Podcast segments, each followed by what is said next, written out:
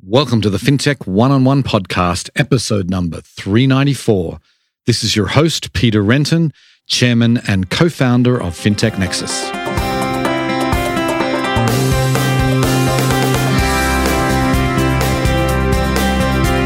Before we get started, I want to talk about our flagship event, FinTech Nexus U S A, happening in New York City on May tenth and eleventh. The world of finance continues to change at a rapid pace, but we will be separating the wheat from the chaff, covering only the most important topics for you over two action-packed days. More than ten thousand one-on-one meetings will take place, and the biggest names in fintech will be on our keynote stage. You know you need to be there, so go ahead and register at fintech nexus dot com and use the discount code PODCAST for fifteen percent off. Today on the show, I'm delighted to welcome Daniel Gorfine. He is a co-founder of the Digital Dollar Project. Now, the Digital Dollar Project is super interesting. It's a nonprofit dedicated to furthering not just research, but practical application and how it's going to work of a U S central bank digital currency. And so in this episode, we dive into C B D Cs in depth. We obviously talk about what the Digital Dollar Project is. Daniel gives his thoughts on the research that's been done to date, talks about the different pilots, talks about what's been done in other geographies and what we're learning from there. You know, we talk about stable coins and how they might work with the C B D C. We talk about programmable money and smart contracts. And we talk about what's going on in Washington and what needs to happen there. You know, we talk about what a digital currency could actually look like in reality and how long it's going to take to make it a reality. It truly was a fascinating discussion. Hope you enjoy the show. Welcome to the podcast, Daniel. Peter, it's great to be on with you and great to see you again. Great to see you as well. So let's get started by giving the listeners uh, a little bit of background about yourself. I know you've been in fintech for a long time. We first met when you were at OnDeck many, many years ago. So give us some of the highlights of your career to date. Sure, sure. Happy to. And yeah, it's it's kind of mind-blowing to me that I've been in the fintech space uh, for more than a decade now. Right. I am a lawyer by way of background. I started my career at uh, Covington and Burling in D C. But back in, what was it, two thousand eleven, I had an opportunity to join a think tank in Washington where some of my early work focused on things like crowd investing. It was the Jobs Act legislation, mm-hmm. which was, you know, a pretty important piece of legislation because it was, in my view, one of the first times that Washington was dealing with the role of the internet in financial services. And, you know, they were dealing with things like these crowdfunding portals, trying to figure out what are they? Are they a new type of an intermediary? There was a lot of talk about democratization of investment opportunities and for capital formation purposes. So really interesting area to kind of leap into what I would now call kind of like the broader fintech space. And during my time at the think tank, I started thinking about other areas where the internet was going to have an impact or was having an impact on financial services and markets. And that was kind of the early days of digital payment platforms. You had virtual currencies or digital currencies were quite nascent at the time. You talked about lending. Marketplace lending was getting to be a very hot area, robo-advisory. So at the think tank, I built out a broader fintech policy program. And it was actually through some of that work that I think we may have first connected. And then that's certainly how I met the C E O at the time and the general counsel at OnDeck. So in twenty fourteen, I joined OnDeck to lead their external and regulatory affairs work. That was in an exciting time. It was a few weeks before they went public. That was right around the same time that Lending Club went public. Mm-hmm. So I led those policy efforts for a little over three years. You know, certainly a crash course in terms of seeing the fintech industry from within, and then also seeing how policymakers, regulators grapple with these new spaces, these new areas in, in fintech. Then it was in twenty seventeen, I had this incredible opportunity where I met chairman, uh, former chairman Chris Giancarlo at the C F T C, the Commodity Futures Trading Commission. And he had shared with me that he was looking to launch kind of a premier financial technology and regulatory innovation office at the C F T C. I shared with him some of my thoughts based on my think tank work that I had done years prior. And he said, hey, I'm going to hand you the keys. And he appointed me to be the director of Lab C F T C and to help launch that financial technology office. In that capacity, I worked very closely with many of the other financial regulators who were also either had or they were building similar types of fintech innovation programs or offices. And during my time at the C F T C is when we had the launch of Bitcoin futures. So, mm-hmm. you know, all of a sudden we went very much down a, a crypto wormhole in terms of this being an area that wasn't just of academic interest to the commission. It was something that the agency was actively regulating, uh, which kind of put the work of Lab C F T C into kind of a central focus. Mm-hmm. I left the C F T C the summer of twenty nineteen. Uh, I started my own boutique fintech advisory and consulting business. I also had the opportunity, as we'll talk about here, to uh, help launch the Digital Dollar Project. And I continue to teach fintech law and policy at Georgetown Law. So I'm staying quite busy uh, these days, in addition to trying to wrangle and manage three small children. Right. Okay. Okay. So let's talk about the Digital Dollar Project. Maybe you can explain what it is and how did you get involved? Yeah. So the Digital Dollar Project is a nonprofit organization that I helped to launch and found with former chairman Chris Giancarlo, his brother, Charlie Giancarlo, who's a uh, C E O at a technology company in California, and then David Treat, who's a managing director at Accenture and heads up their global blockchain work. But to step back, and so yeah, nonprofit organization focused on exploring and kind of studying and encouraging potential adoption of a U S central bank digital currency if it is fit for purpose and if it can solve kind of real world challenges. So that's what the organization's about. But to step back for a second, when I was at the C F T C, and as I kind of mentioned before, the, the cryptocurrency wormhole, we heard so much over the span of a few years about tokenization, cryptography, blockchains, D L T, all of these, you know, as I like to refer to, fintech buzzwords. Um, but if I step back and tried to figure out what it all stood for, I would suggest it's like it's the basic proposition that we're witnessing kind of a, a blanket upgrading of financial infrastructure. And what it really like boils down to is the fact that the internet connects computers. And we learned a while back that you can send emails halfway around the world through relatively few intermediaries at very low cost and very quickly. And I think what all those fintech buzzwords that I just mentioned stand for is the proposition that you can also send information about value and unique ownership over value to somebody halfway around the world at very low cost with relatively few intermediaries and with great speed. And so I became increasingly bullish on the idea that there will be this upgrade of that technological infrastructure that will impact how we transact in terms of all financial services activity, as well as trading activity in financial markets. When I left the C F T C summer of twenty nineteen, it was soon after uh, Chairman Giancarlo had left. He and I always enjoyed talking very much about these big technological trends. And we continued having conversations when we left the commission and noted that these trends were going to impact money itself. It was inevitably going to impact fiat currencies and what fiat currencies look like in the future.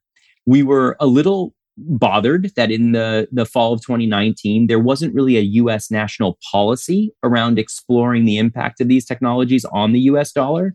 Mm-hmm. Uh, so Chris and I published an op-ed in the Wall Street Journal where we issued a call to action and said, it's time for the U S to have a concerted national policy where the public sector works closely with the private sector to explore a digital dollar, a central bank digital currency.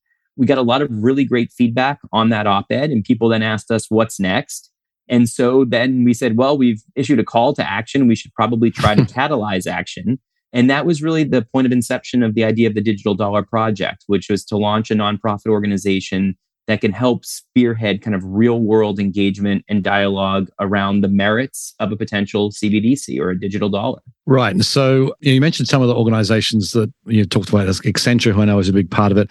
Who else is participating in this project today?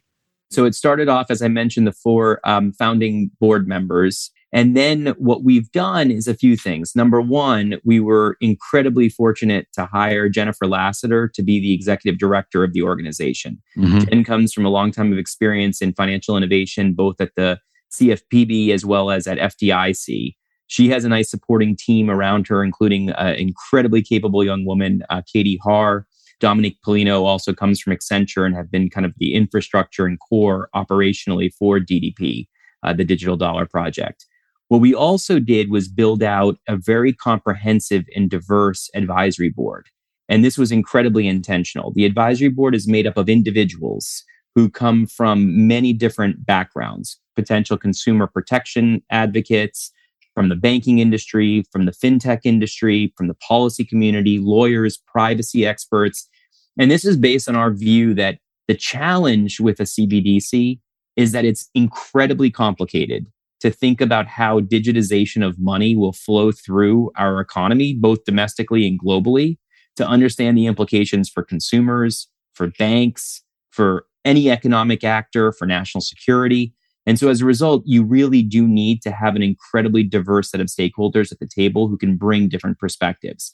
We don't want people who are coming to just champion the idea of a digital dollar. We want to hear from skeptics. We want to hear from proponents. So D D P is made up of our advisory board. We have the core leadership team that's running the organization, uh, a very active board.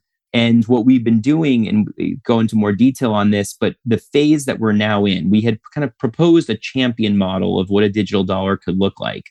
But the phase we're now in is, is active piloting and testing with the private sector to help produce evidence and results of what a digital dollar might mean in a lot of different contexts, whether it be retail, wholesale, or cross-border. And we want to take that information and offer it to the public and to the public sector to help inform discussion around this topic.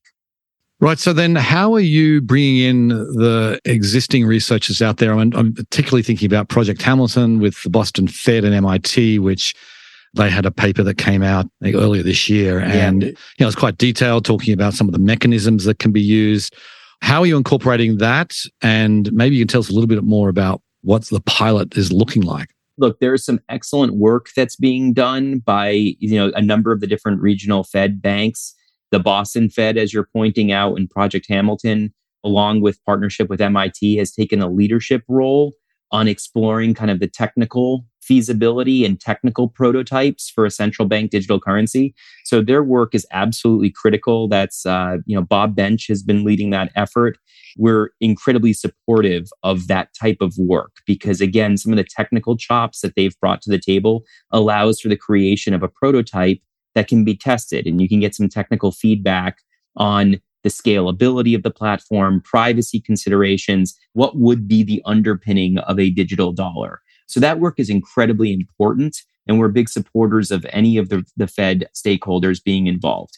Now, the key things to highlight there is that that effort is, is explicitly non-policy related, mm-hmm. meaning that they're not trying to make the big policy decisions and, and choices that will ultimately need to be made. And where we see ourselves as like highly complementary to some of those efforts is in the ability to actually work with the private sector in real-world applications. So when you talk about pilots and testing, the first one that we had publicly announced was a pilot along with D T C C to explore kind of clearing and settlement using tokenized money, right, to actually settle in real-time uh, securities transactions. And what might that mean for counterparties in terms of reducing counterparty risk? Where might that bring efficiencies?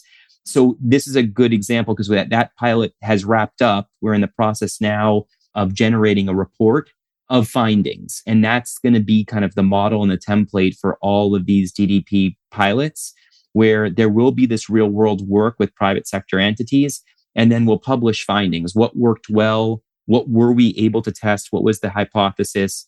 Where were there challenges, or potentially other models, challenger models that could accomplish similar types of results? Like, we want to be very thoughtful and balanced in kind of assessing the different options you have when you think about uh, technology infrastructure. And then we'll publish that to help inform public discussion. We will be soon announcing some similar styles of pilots in the retail context. And I think there will also be some really exciting opportunities in terms of cross-border, because that's an area that many people will highlight very quickly to say, gosh, we can see where you'd gain incredible efficiencies if you were to have uh, something like a central bank digital currency to help foster those types of transactions. Right, right.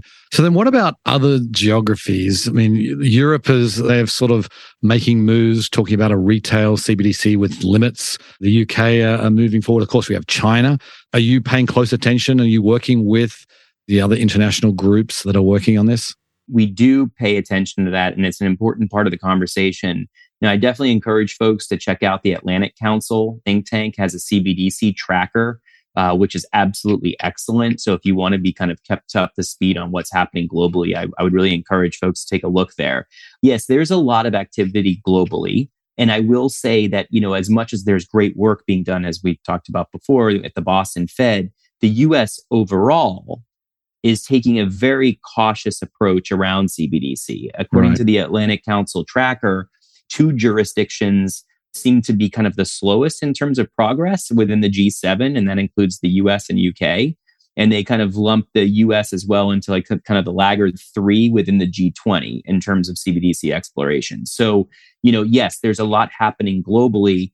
You can absolutely look to China for what they're doing. And I look, I compliment them on having something that's been live in the wild for years now, where you can test and actually measure results.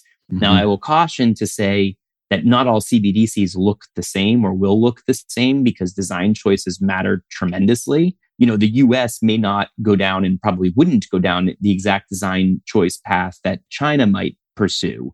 But what I will say is first mover advantage gives you the opportunity to be measuring results early. Other big takeaways that I would flag is that most jurisdictions that are kind of getting closer to actual piloting or rolling out a C B D C have made some interesting design choices. Most of them are doing it explicitly through the existing banking system in terms of distribution.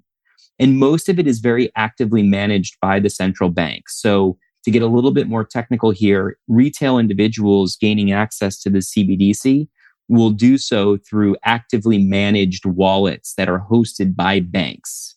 And that's a design choice as well, because as we know with tokens and with digitization, there's the potential for self-custody, for self-hosted wallets, which is a very different construct than going through kind of the existing intermediary framework that may be in place. So these are important things to note, because I don't think that those are, you know, necessarily the paths that all jurisdictions will take.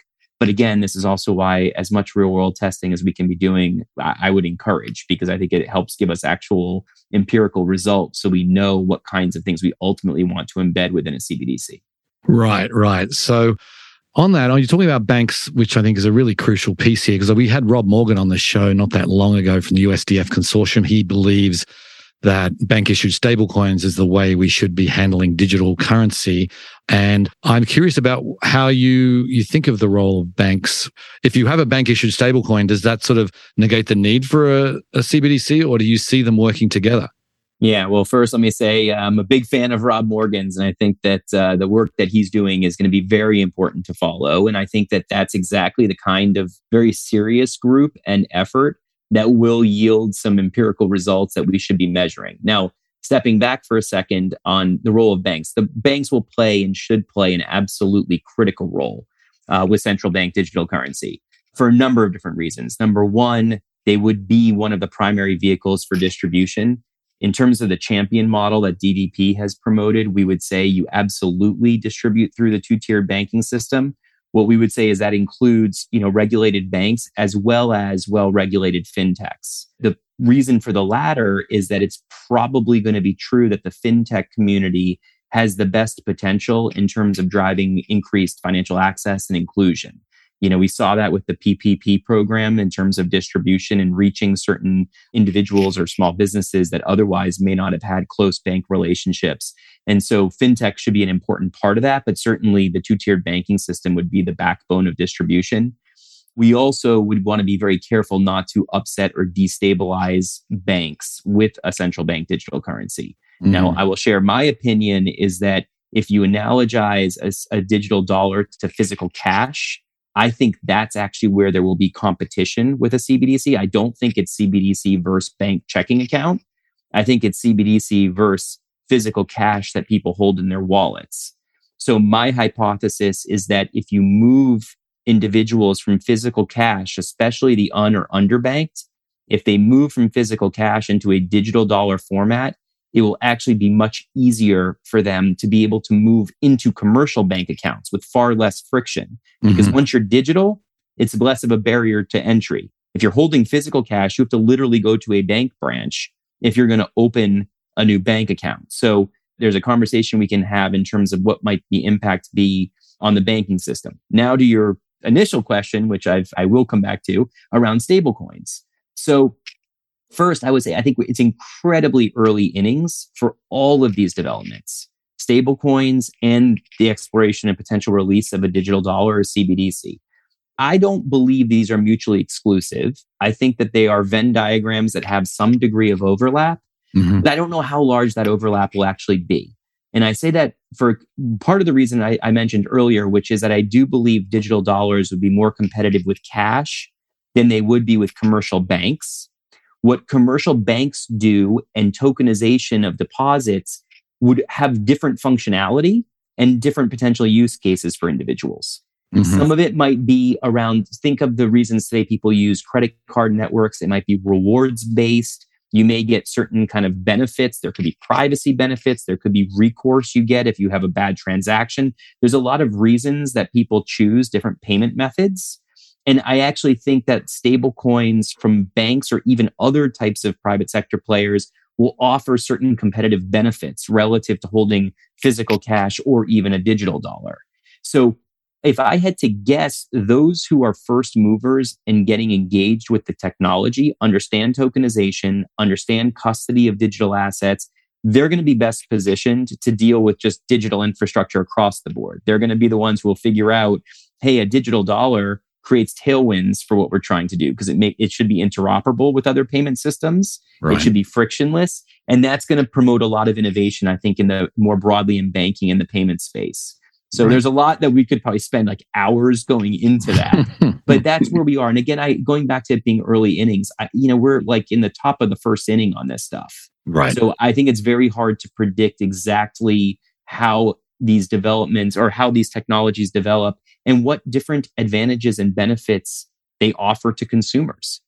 Right, right. Makes sense. So I'm curious about, though, there's obviously been a lot of work done in the crypto space with smart contracts, programmable money. Is this sort of outside the scope of what you're looking at?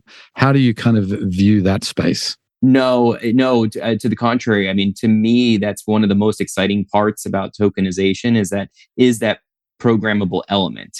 And I think, honestly, if we even kind of drill into that a little further, programmability is about automation. It's right. It's about being able to automate activity for, to drive efficiencies, better predictive analytics, whatever it is you're trying to accomplish. So I think that the programmable nature of tokens and the ability to wrap them in smart contracts will mean a lot for business logic purposes and for regulatory logic. You could wrap both around tokens, around money. You know, take the business logic context. And we were talking before about clearing and settlement.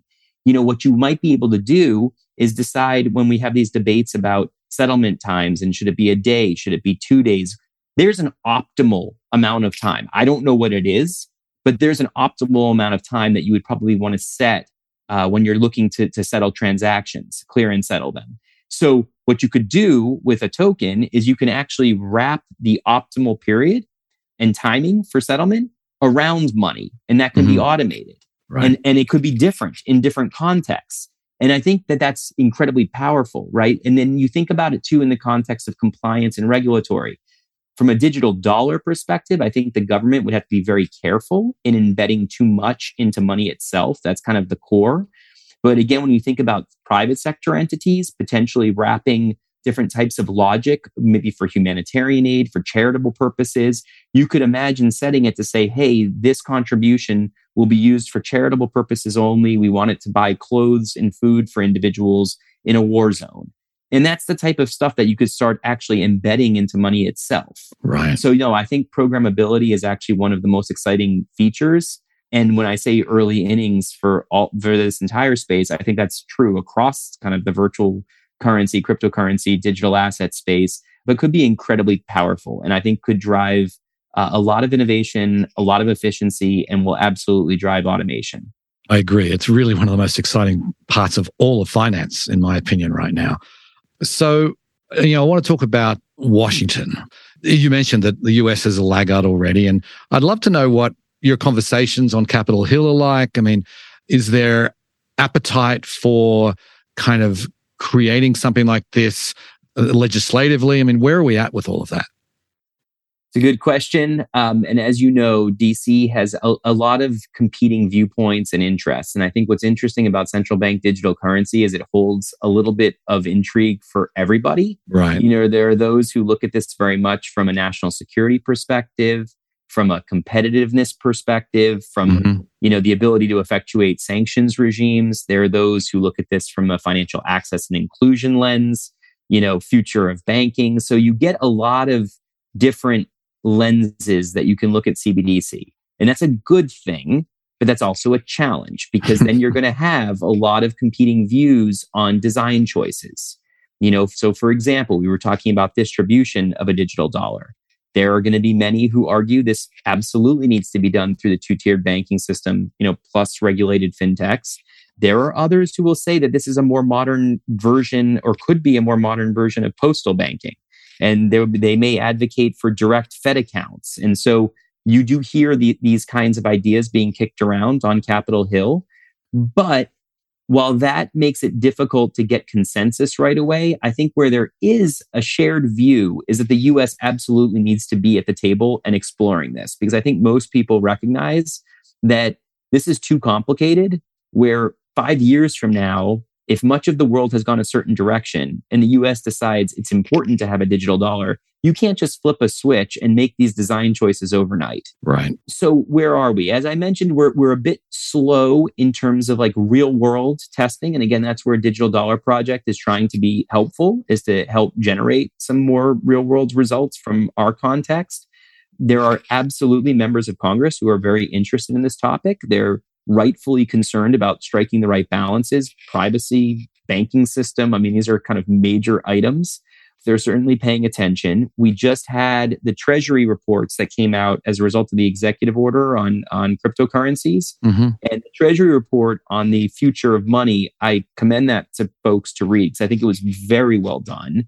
It demonstrated kind of very clear and clear-eyed understanding of C B D C and design choices. And it kind of rejected some of the more extreme straw man arguments that are being made about it, saying, hey, there's a there's a path here where this doesn't displace the banking system. It doesn't mean that you have to have retail accounts at the central bank, that there, there are ways to do this that could just have net benefit for the U S, that there may be access and inclusion benefits. So you are seeing those kinds of statements coming out of Washington.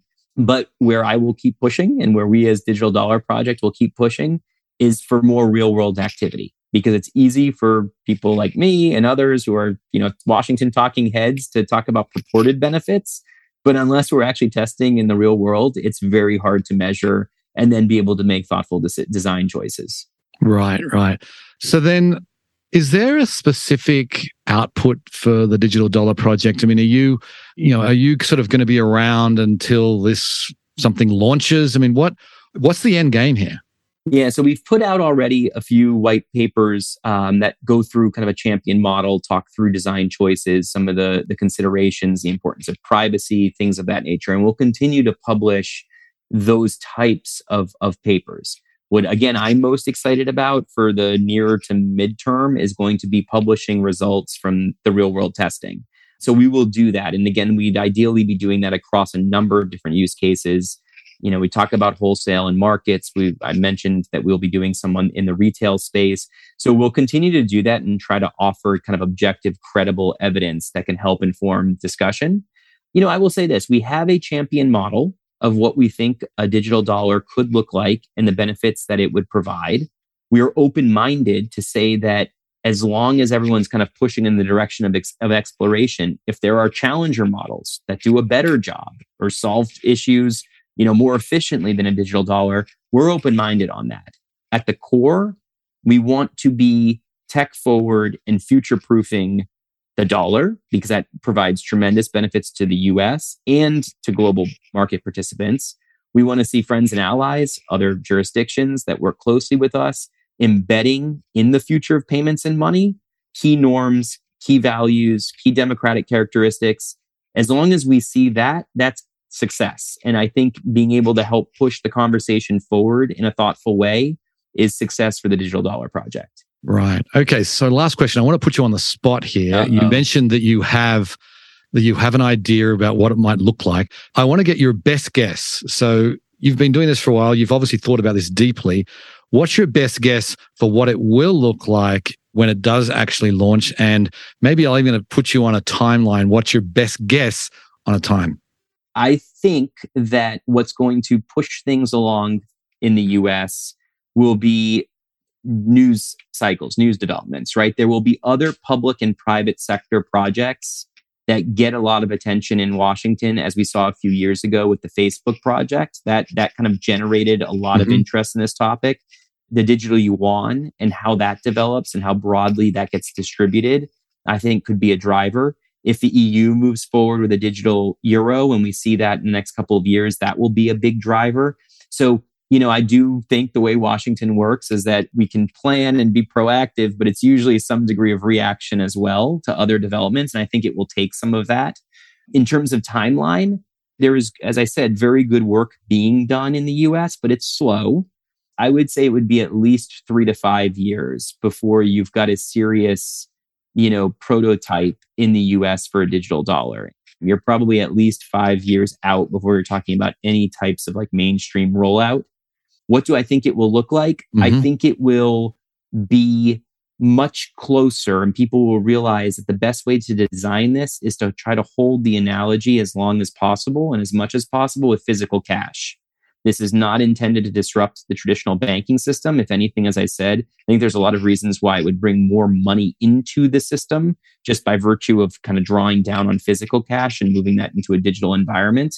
I think it will be distributed through the banking system, and I think it will be distributed through well-regulated fintech companies. You saw that in the Treasury report as well, where they, you know, contemplate the idea of having some type of a charter or licensing framework, so that well-regulated fintechs can participate in things like FedNow, the instant payments uh, program, or through C B D C distribution. And I think that's the exciting place from my perspective around access and inclusion. I think that digital wallets will become a way to expand access to services. And that's for a variety of reasons. Some of it is the technology. Some of it is just how lightweight it is and easy to access. Some of it's cultural. You're going to have a set of the population that has had, for a variety of reasons, certain experiences with the traditional banking space and may be more comfortable using uh, alternative on-ramps. But it will be distributed through the two-tiered banking system plus regulated fintechs.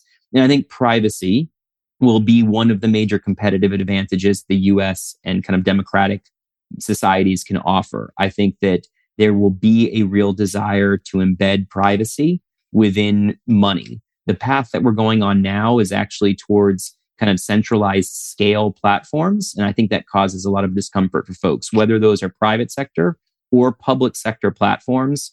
That aggregation of information, I think, is unsettling for many. And so I think that embedding, you know, proper privacy protections into money could be a major competitive advantage for the dollar going forward. All right. Well, it's a really exciting project. Um, we are in for a wild ride over the next uh, decade, I'm sure. Daniel, really appreciate you coming on the show today. Now, Peter, it's great to see you again. You've always been at the forefront of all of these uh, areas of fintech. So happy to chat with you anytime. Okay. Thanks again. See ya. Cheers. You know, I think this is one of the most uh, exciting areas of all of finance right now. We are really creating the way money is going to work for the next century. We're doing it this decade. It's happening right now, where they're going to look back at this decade as the birth of digital money, and we get to sort of decide how it's going to work. And obviously, there's a huge number of questions that need to be answered. We need to be able to look at all the different work being done in other countries. But the reality is, I believe this is inevitable, because we're all going to be using digital money in the long term, certainly even in the medium term, I expect. And how it's going to look, obviously up in the air, but a C B D C that is U S dollar backed is going to happen. I think it's going to happen this decade, and it's going to be an exciting ride. Anyway, on that note, I will sign off. I very much appreciate you listening, and I'll catch you next time. Bye.